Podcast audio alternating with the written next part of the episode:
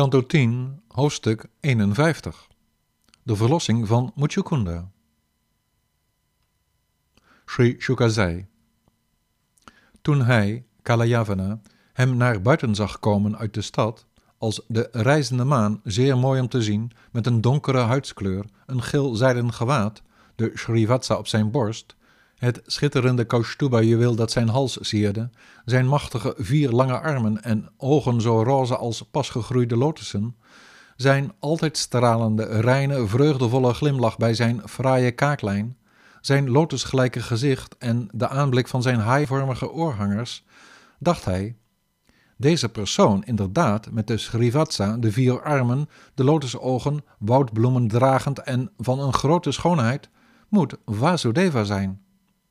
Gezien de kentekenen waar Narada het over had, kan hij, die zich daar te voet zonder wapens begeeft, niemand anders zijn. Ik zal hem zonder wapens bestrijden. De Javana, al dus overtuigd, probeerde hem die zijn gezicht had afgewend en wegvluchtte, achtervolgend in te halen. Hij, die zelfs voor de mystieke yogis onbereikbaar is. Met iedere stap binnen zijn bereik lijkend te komen, leidde de heer de leider van de Javana's over een grote afstand naar een berggrot. In zijn achtervolging beledigde hij hem met opmerkingen als: Vluchten is ongepast voor iemand als jij, die lid bent van de Yadu-dynastie. Maar hij, aan wiens ondeugd nog geen einde was gekomen, slaagde er niet in hem te pakken te krijgen. Hoewel hij al dus was beledigd, ging de Allerhoogste Heer de berggrot binnen. De Javana volgde hem, maar zag daar een andere man liggen. En nu, na me over zo'n grote afstand te hebben meegevoerd, ligt hij hier als een heilige. Al dus in de waan dat het Achyuta betrof, gaf hij hem uit alle macht een schop. De man werd wakker na een lange periode van slaap en opende langzaam zijn ogen. Om zich heen kijkend in alle richtingen zag hij hem naast zich staan. O afstammeling van Bharata, met de blik die de kwaad geworden man op hem wierp, werd hij in een oogwenk tot as verbrand door een vuur dat ontstond vanuit zijn eigen lichaam. De edele koning Parikshit zei: Wie precies was die persoon, o Brahmaan? Van welke familie was hij en waar was hij allemaal toe in staat?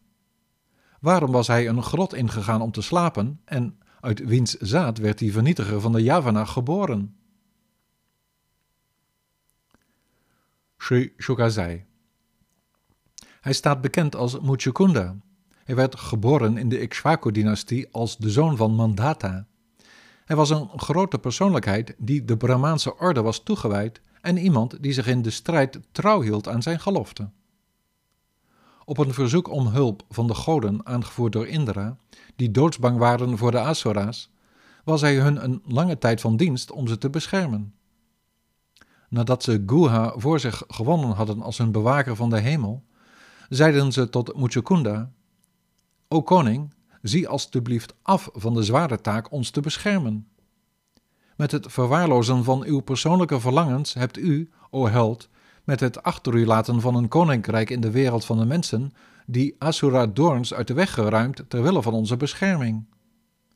Uw kinderen, uw koninginnen en andere verwanten, ministers, adviseurs en onderdanen zijn nu niet meer in leven. De tijd heeft ze weggevaagd. De Allerhoogste, onuitputtelijke Heer van beheersing is de tijd zelf, machtiger dan de machtigste, die, een spel spelend van herder en kudde, de sterfelijke wezens in gang zet. We wensen u het allerbeste toe. Vraag ons alstublieft vandaag om welke gunst u maar wilt, behalve dan de zegen van bevrijding die alleen maar door de Allerhoogste, onuitputtelijke Heer Sri Vishnu kan worden verleend.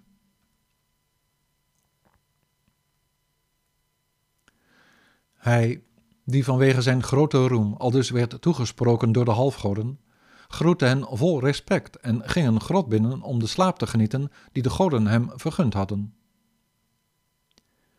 Nadat de barbaar in de as was gelegd, onthulde de opperheer, de grote held van de Sattvata's, zich aan de wijze Muchukunda. Hij, zo donker als een wolk, was gestoken in geelzijden kleding, had de Srivatsa op zijn borst en het schitterende Kaustuba-juweel om dat straalde. met zijn vier armen en de Vaijayanti bloemenslinger die zijn schoonheid verhoogde, met zijn aantrekkelijke kalme gezicht en glinsterende haaivormige oorhangers, met zijn liefdevolle glimlach die zo aantrekkelijk is voor de hele mensheid en zijn blik, met zijn jeugdige knappe verschijning, zijn nobele gang en zijn vuur dat was als van een leeuw, vormde hij een aanblik van een overweldigende uitstraling.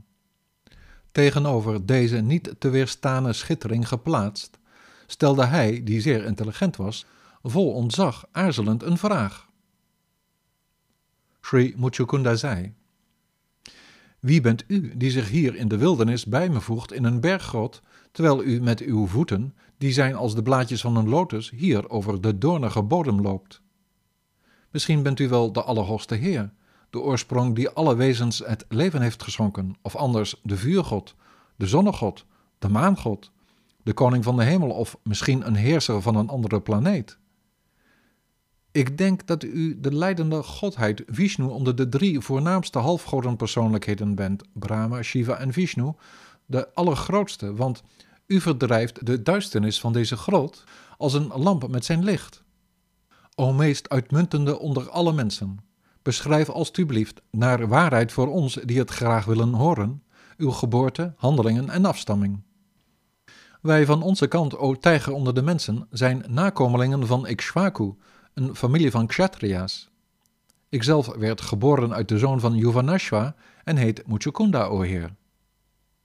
Omdat ik een lange tijd niet had geslapen en mijn vermoeide zinnen werden overmand door slaap, ben ik voor mijn gemak hier op deze afgezonderde plaats gaan liggen. En toen werd ik door iemand wakker gemaakt.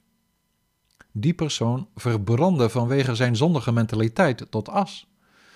Direct daarna zag ik toen uw zo glorieuze goede zelf, o bestraffer van de vijanden. Door uw ondraaglijke gloed zijn we, beperkt in onze vermogens, niet in staat u te aanschouwen, o hoogste genade. U verdient het te worden geëerd door al de belichaamde wezens.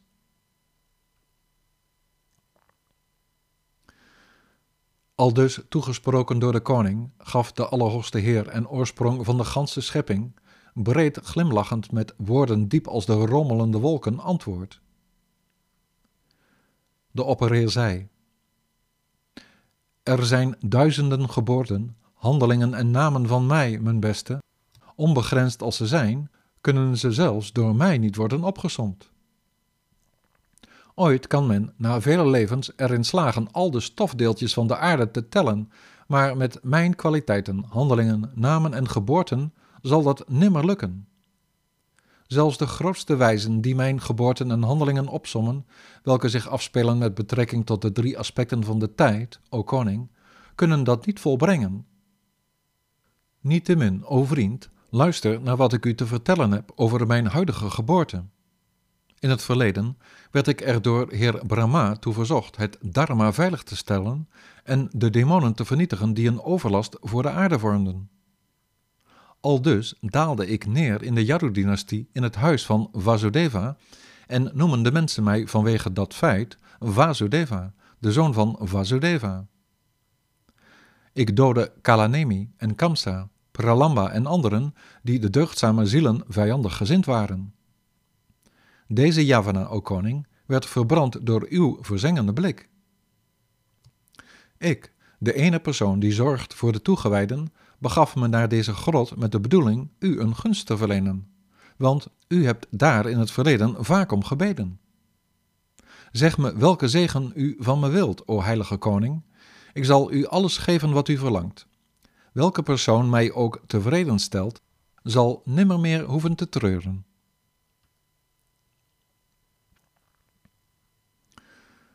Sri Shuka. Al dus toegesproken, boog Muchukunda voor hem en sprak hij. In de wetenschap dat hij Narayana was, de oorspronkelijke godheid, herinnerde hij, vervuld van vreugde, zich de woorden van Garga. Sri Muchukunda zei: De mens, bedrogen door uw begoochelend materieel vermogen Maya, o Heer, is niet van aanbidding voor u de ware zin van het leven niet inziend, raakt hij, of hij nu een man of een vrouw is, met het najagen van zijn geluk verstrikt in huishoudelijke aangelegenheden die hem ongelukkig maken. De persoon die op een of andere manier in deze wereld de zelden verworven, hoogontwikkelde menselijke levensvorm bereikt en niet een doelloze dierlijke gedaante, o zonderloze, zal met een onzuivere geest aan uw lotusvoeten niet van eerbetoon zijn en als een dier gevallen zijn in de overwoekerde put van zijn thuis. O onoverwinnelijke, ik heb mijn tijd verspild door zo een koninkrijk op te bouwen en wilde te verwerven, hetgeen nu allemaal verdwenen is. Bedwelmd als een aartsheerser die zijn sterfelijk lichaam voor zichzelf aanziet, ging ik gebukt onder eindeloze zorgen. Ik was gehecht geraakt aan kinderen, echtgenotes, rijkdommen en land. Me bekommerend om dit lichaam, dat je omsluit als een pot of een muur, dacht ik al dus over mezelf als zijnde een god onder de mensen. Omringd door strijdwagens, olifanten, paarden, voetvolk en generaals, trok ik rond over de aarde, maar nimmer sloeg ik, in mijn grote trots, serieus acht op u. Onverschillig over wat er zou moeten worden gedaan, verlangend naar zinsobjecten en constant piekerend met een immer groeiende begeerte, wordt men plotseling voor u geplaatst, die zo aandachtig bent als een hongerige slang die zijn giftanden likt om een muis te doden. Hetzelfde voertuig van de tijd, het lichaam, dat eerst de koning heet, rijdend in wagens beslagen met goud of op machtige olifanten, wordt onvermijdelijk met de tijd aangeduid als ontlasting, wormen en as. Allen de richtingen veroverd hebbend, zonder verdere conflicten en gezeten op een troon onder de lofprijzingen van soortgelijke heersers, loopt de persoon in zijn huis rond als een huisdier aan de leiband, terwijl hij zijn geluk ontleent aan de geslachtelijke omgang met vrouwen, o Heer. In die situatie rijkend naar meer dan een ander bezit, verricht hij, strikt pleziertjes vermijdend, boetvaardig zijn plicht, maar over zichzelf denkend als ik ben machtiger, ik ben mijn eigen baas, kan hij, wiens driften zo uitgesproken zijn, het geluk niet bereiken. Als voor de dolende persoon zich het levenseinde aandient, kan hij, o onfeilbare, omgang vinden met hen die goed en eerlijk zijn. Met die goede associatie zal zich dan de toewijding voor hem ontwikkelen, die, als de Heer van het hogere, de oorzaken en het lagere, de gevolgen, het enige doel vormt voor de deugdzamen. O Heer, ik denk dat met het spontane verdwijnen van de gehechtheid aan mijn koninkrijk, u mij uw genade hebt getoond.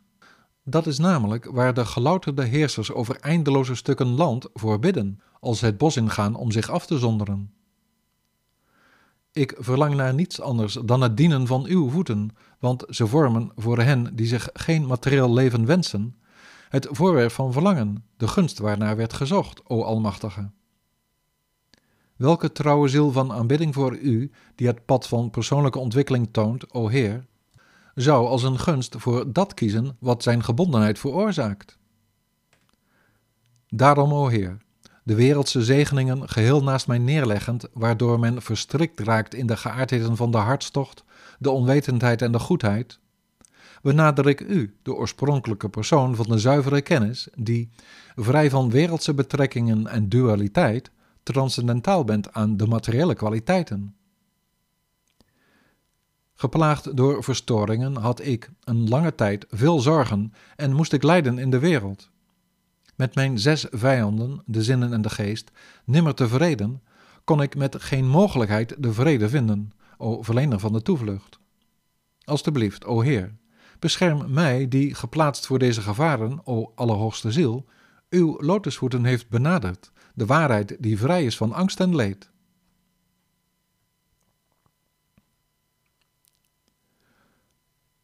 De Allerhoogste Heer zei: O grote koning, keizer van allen. U hebt een zuivere en krachtige geest, want ondanks dat u werd verleid met zegeningen, raakte u niet bedorven door begeerten. Alsjeblieft, weet dat ik u verleide met zegeningen om na te gaan of u vrij bent van begoocheling. Nimmer laat de exclusieve, mij enkel toegewijde intelligentie van de Bhakta's zich leiden door materiële zegeningen. Zij die, mij niet toegewijd zijnde, zich bezighouden met ademhalingsoefeningen en dergelijke, hebben hun materiële verlangens niet weten terug te dringen, o koning, zodat men ziet dat hun geest zich weer opnieuw materieel doet gelden. Trek naar believen rond in deze wereld en mogen er, met uw geest op mij gevestigd, voor u al dus steeds een onafgebroken toewijding voor mij bestaan. Zich aan het dharma houdend van de heersende klasse, hebt u levende wezens gedood tijdens de jacht of bij andere gelegenheden. Door geheel op te gaan in boetedoeningen met mij als uw toevlucht, moet u die zonde nu uitwissen. In uw geboorte, volgend op deze, o koning, zal u, zich ontwikkelend tot een superieure weldoener voor alle levende wezens, een uitstekende Brahmaan zijn en mij zeker bereiken.